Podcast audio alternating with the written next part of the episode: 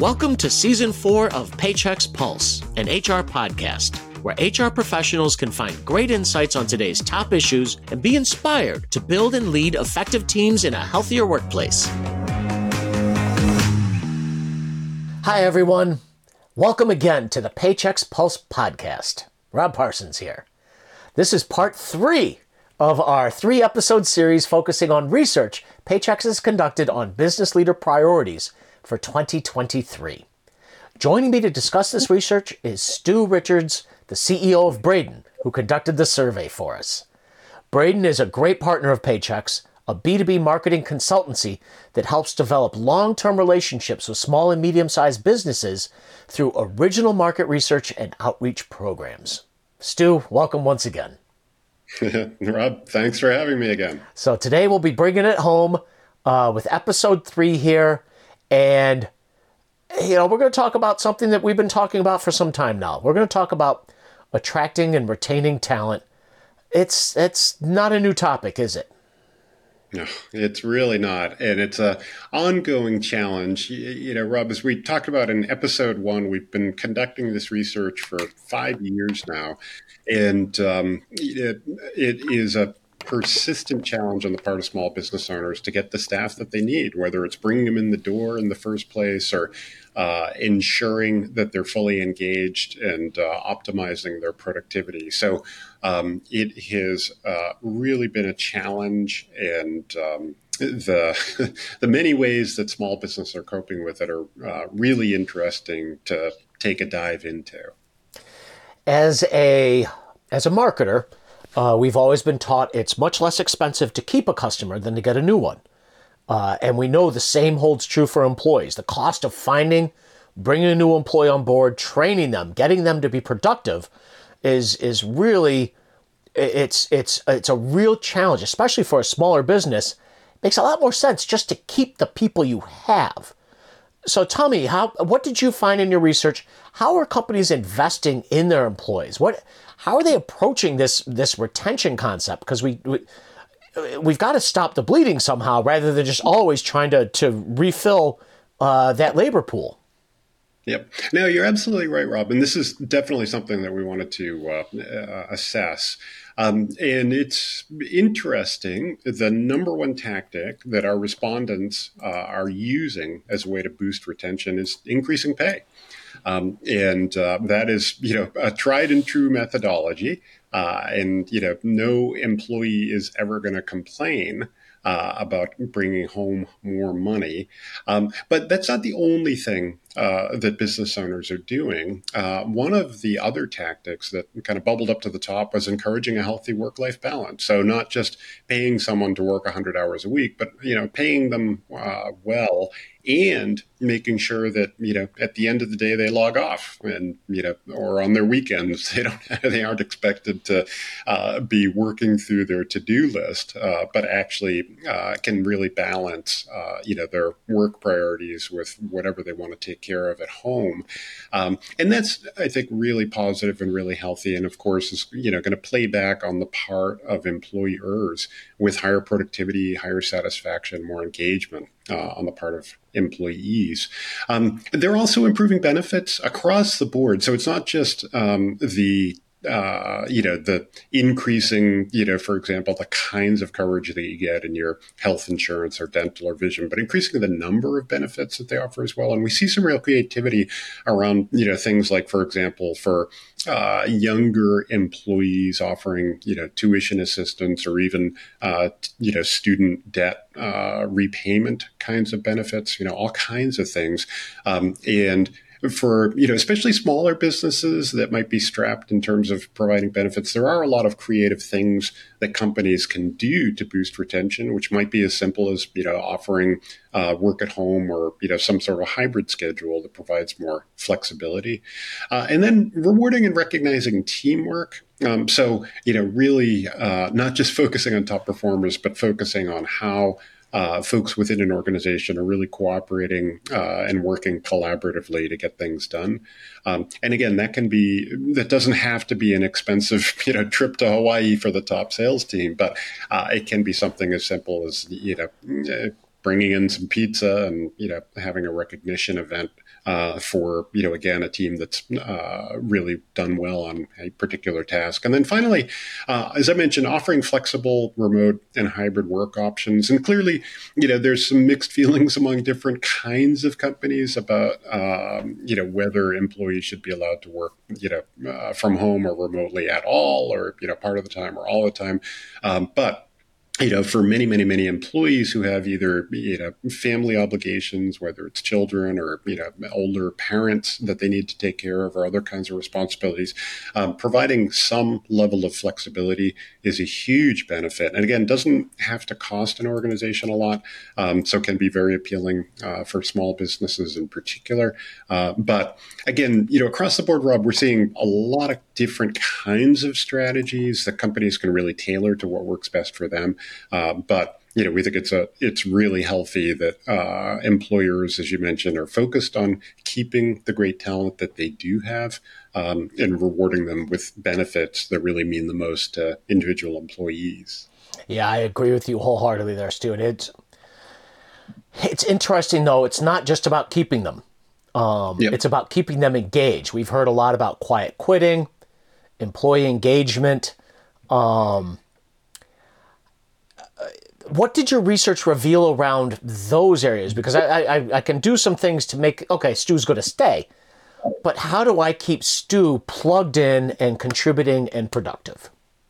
Yeah. Yeah, no, it's a great question, Rob, because yeah, it's one thing to have someone at their desk, another thing to have them, uh, you know, really satisfied and productive and, you know, firing on all cylinders. So um, there are a whole host of tactics uh, that we asked about in our research. And we, in this case, broke the responses out by company size because it's interesting to see how different organizations, you know, different headcounts uh, are doing different things to boost employment. But across the board, you know, the most common tactic that companies are taking uh, to boost engagement is simple. It's regularly communicating goals and progress to all employees.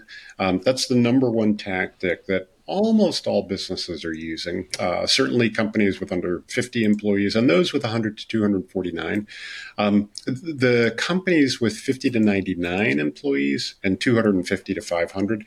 Well, the number one thing they're doing, and the second thing overall, is offering training to help employees develop new skills, which is fantastic um, because you know it's not always going to be easy to hire the new you know AI expert to develop your new AI application. But um, you know if you've got a great team and you can bring their skill level up, um, it, that's going to boost employee satisfaction and it's going to boost their productivity. Um, so that's a great tactic. Number three overall, um, and you know, again, it varies a little bit by company size. You know, between two and three depending on the size of the company. But empowering employees to suggest new work methods or projects. So not just operating a you know a hierarchical top down kind of an organization, but really looking to frontline employees um, to suggest things, whether it's based on you know what they're learning from you know their customer or prospect interactions or uh, what they might have learned from their peers. Um, the smallest businesses in our sample, that's the second most popular for them, the five to nine employee businesses. And again, the companies with 100 to 249 employees, um, that's what they're next most likely to do after you know regularly communicating goals and progress. Um, fourth overall, Rob, providing employees with the most current technology, um, and that uh, you know is great. You know, it's very easy to assume that you know someone's old laptop is just going to continue to keep chugging away for you know four or five or six or seven or years or more, uh, but um, you know, making sure that they've got uh, new technology that can handle the tasks that they're doing. They've got new applications that are going to optimize their productivity, uh, and of course, that they've got the skill sets to really take advantage of those. Uh, most of all, um, really important. And then after that, surveying employees about their job satisfaction. So this one it was interesting. It varied quite a bit by company size. So, for example, um, companies with 50 to 99 employees, that's the second most likely thing they're going to do. 44% of them said they do it, whereas only 19% of companies with 10 to 19 employees are doing employee surveys. That kind of makes sense. You know, the, in a very small business, it's pretty easy to, you know, talk to employees individually and not feel like you're doing a formal survey. Um, but for bigger businesses, you know, to do a formal survey and ask about um, you know, what's your frame of mind and what would help you be more productive and what kind of things should we as an organization be doing can be very powerful uh, as a way to bring great ideas up to the top. And then finally, Rob, you know, in terms of, you know, kind of top five or six, providing cross training as a way to boost skill building. So, you know, making sure that within a given team, um, employees can really backfill for one another. Um, and uh, you know, and that's great because it not only provides for you know greater skill building and greater employee satisfaction, but also you know if, if someone's out uh, for whatever reason, then the team can pick up on their work, and uh, you're less likely to fall behind on a project when you know the team all has the same skills and can you know pick up each other's slack when they need to. It's, it's there's a couple points here I thought were really interesting, Stu. One, of course, is you know, a lot of times we talk about pay and benefits and everything that, that's that's good for me as a as a person, as an employee. But this idea of technology and training and giving me the support and tools I need to just do a better job and not feel like the company is working against me. I thought that was a great point uh, in terms of engagement. Just thinking about those things you can do to help make it easier for employees to contribute and do their job and be productive, they're going to appreciate that. And, yeah. and and I also like that point about surveying this idea that if you don't ask, you're not going to know what they hmm. care about and what they want. You can't just assume because oftentimes a business leader is coming at a problem from a very different perspective than an employee. Yep. Yeah, no, absolutely, Rob. And it's interesting, you know, you're not only getting the benefit of, you know, the, the employee's perspective and, you know, oftentimes they're going to have great ideas for things that'll work better, you know, new things that should be tried. But, you know, by asking their opinions and acting on their suggestions, um, you're getting a team that's feeling much more empowered. They're feeling listened to. Uh, it becomes a very positive feedback cycle where you're soliciting great ideas and you're acting on great ideas and you're empowering your team uh, to feel uh, much more like valued contributors to an organization. And it's a great way to boost uh, team morale and productivity and as a result, engagement and retention. Love it. So we've got a few minutes left here, Stu. I'd, I'd love to take a step back one last time and take a big picture look. Um, sure. What was your biggest takeaway from this research? Eh, were there any surprises or any areas you'd want our listeners to pay a, a special attention to based on, on these findings? Yeah, Rob, I think um, there's a couple, you know, real surprises. One is the ongoing, you know, resilience and optimism of small business owners in the face of some, you know, pretty severe pressures and uncertainties in running a business. And we're always impressed uh, at how um, positive the outlook of small business owners is uh, in the face of so many uh, pressing concerns, you know, some of which are simply beyond their control and they just need to react to, others of which they, you know, they can manage, uh, but, you know, often have many conflicting priorities. Um, and another, you know, I think really striking uh, takeaway, of course, was the amount of time and money uh, that it costs business owners, again, regardless of company size, um, simply around HR administration. And, you know, we kind of wonder, you know, when we're doing this research, when we ask someone to put down in black and white in a survey and they enter a number like $233,000, like, does that shock them into taking action?